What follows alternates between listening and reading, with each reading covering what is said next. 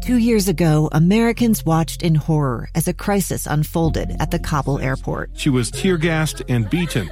Images of thousands desperate to escape Taliban oppression filled our news feeds.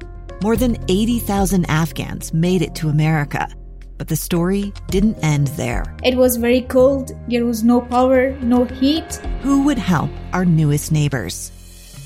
I'm Andrea Smardon. In Stranger Becomes Neighbor, you'll hear the stories of some remarkable refugees who left their homes and their dreams behind only to start over from zero. Their only possession was three blankets. And you'll meet Americans who stepped up to help them. You want me to come when you deliver your baby.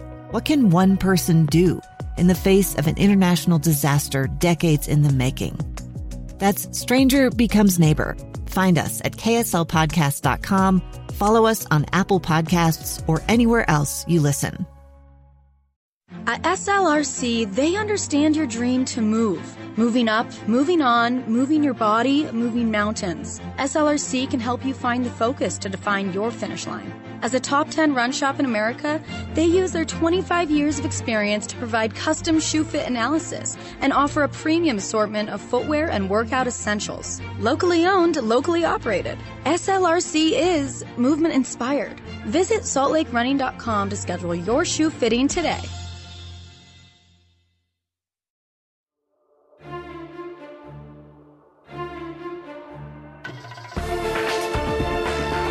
Hosts of Eden, Episode 1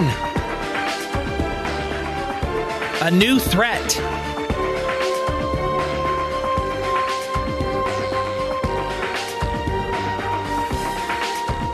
So there's this man, and he's on a dark road. He's surrounded by trees. It's a winding road, no other cars for it seems hours. Every once in a while, as he makes a turn, he can see the moonlight coming through the trees, but other than that, it's just him and his own thoughts. He's in a military uniform and he's listening to his favorite music, tapping on the steering wheel, not really paying attention to much going on in the world. All of a sudden, something appears out of the woods and runs out in front of the vehicle. It's a woman. She's in her 20s. She looks all disheveled and disoriented. The driver of the car slams on the brakes and barely avoids hitting the woman. He gets out of the car and she's in hysterics. Please, she said, you have to help me. It's okay, he says. Calm down. Now just tell me what happened. The woman again replies, Please, they're coming. They're going to kill us all. You have to stop them. Can't you see them? The officer takes a few steps towards the trees to see what she's talking about. As he turns his back on the woman, she reaches out and touches him on the back of the neck. All of a sudden, an object on her neck starts to glow in a bright bluish color. The soldier acts as though electricity is flowing through his entire body. He starts to convulse. And then the woman falls down dead on the ground.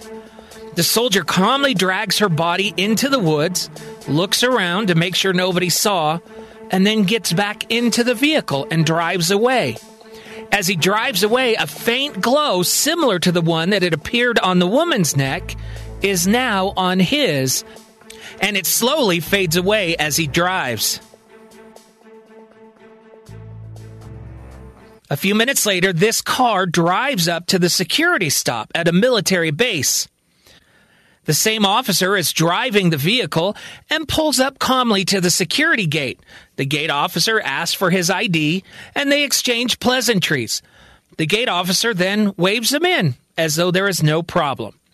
The driver of the vehicle, this military individual, drives around the base as if he doesn't quite know where he's going. And he eventually parks in front of one of the buildings, gets out, and goes inside. Inside, there's a security desk and a security guard behind him. The officer waves to the security guard, pulls out his ID badge, and scans the ID badge, but it's rejected. The security guard calmly says, Hey, you know, you don't have clearance to that area, right? The officer says, Oh, sorry. What was I thinking? I, I must have come to the wrong building. He pulls out a piece of paper and starts to show it to the security guard. As the security guard looks at it, the officer or the member of the military who was in the car touches the security guard on the back of his neck. The same blue glow appears on the officer's neck, and the officer drops to the ground dead. The security guard then calmly looks around and drags the officer under the security desk. He pulls out his swipe card, goes to the secure door, and enters.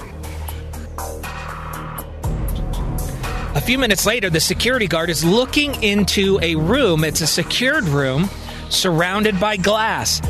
Inside the room is an older gentleman. He's typing away on a computer, not paying attention to what's around him. The security guard peeks through the window of the secure door and he swipes his key and walks inside. Everything good in here? The security guard asks.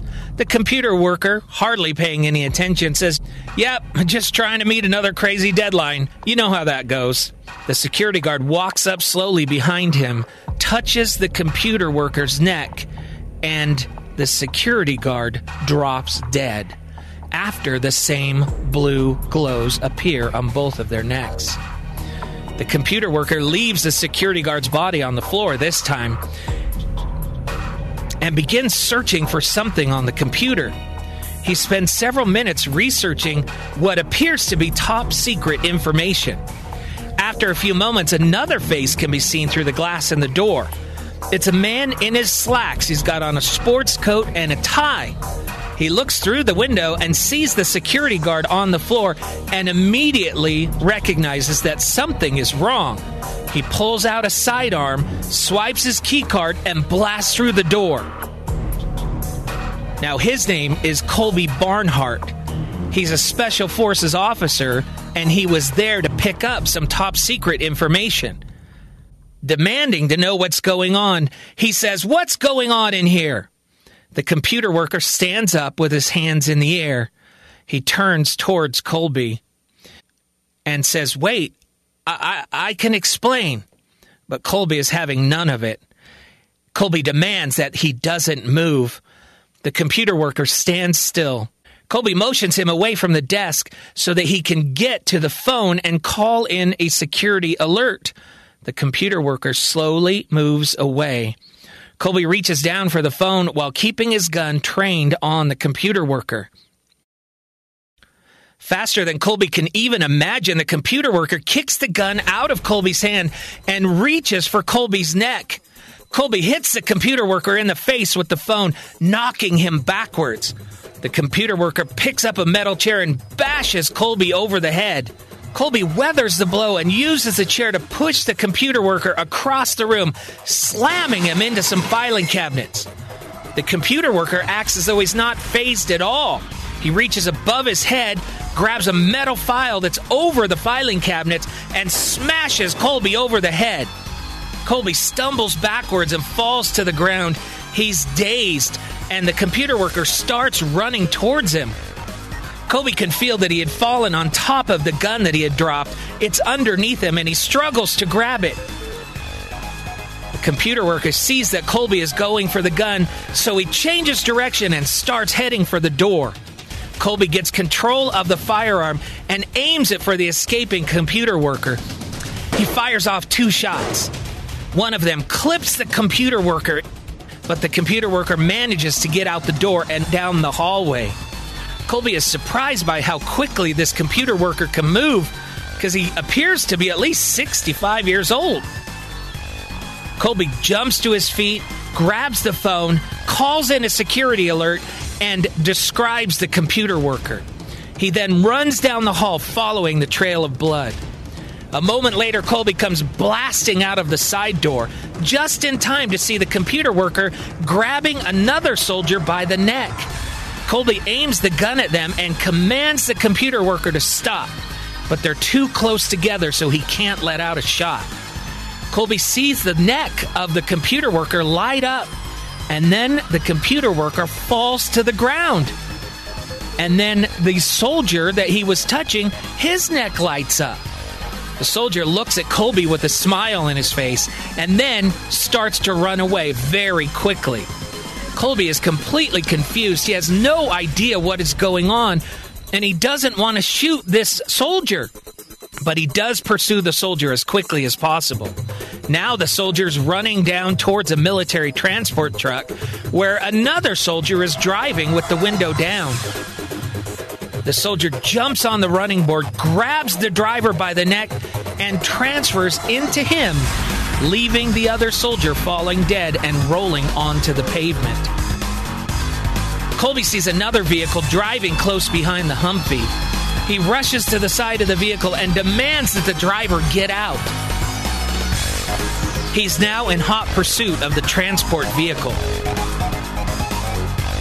It is clear that somebody is jumping from one body to the next. He doesn't know how. He just knows he has to capture them. The transport speeds towards the security gate as guards put down the barrier and aim their weapons towards the transport. The transport jerks to the left and plows through the security building, sending debris everywhere. Colby follows over the debris in the Humvee and pursues aggressively. Now they're on that same dark, winding road. Colby manages to get up next to him several times, but is knocked backwards by the force of the truck, impacting his Humvee. Colby is more determined than ever to find out what is going on. He's never seen anything like this before. He manages to get his Humvee up next to the vehicle and slams it into the transport to try and force him off the road. But in the last second, the driver of the transport jerks the vehicle to the left just as they're coming around a bend. The transport hits the Humvee, slams it through a barrier, and, and Colby and the transport vehicle go tumbling down the side of the hill. He didn't take the time to buckle up. He was in such a hurry. He's being thrashed from one side of the vehicle to the other and eventually gets ejected. The transport vehicle drives on. Colby is conscious for just a few minutes and then fades away into the darkness. Next time on Hosts of Eden Season 2, Marion discovers new powers on the Genesis device, and Mason discovers that someone is snooping around their home base. And who is this strange figure that has the ability to jump from one body to the next? Well, I'm going to the beach where I belong. It's Coca Cola nights at the Santa Cruz Beach Boardwalk. And Wednesday and Thursday nights after 5. Bring a Coca Cola can and get unlimited rides for just $14.95. Well, then I walk, and then twist, and I twist. Wednesday and Thursday nights after 5. Unlimited rides for just $14.95. At the Santa Cruz Beach Boardwalk, in the warm California sun.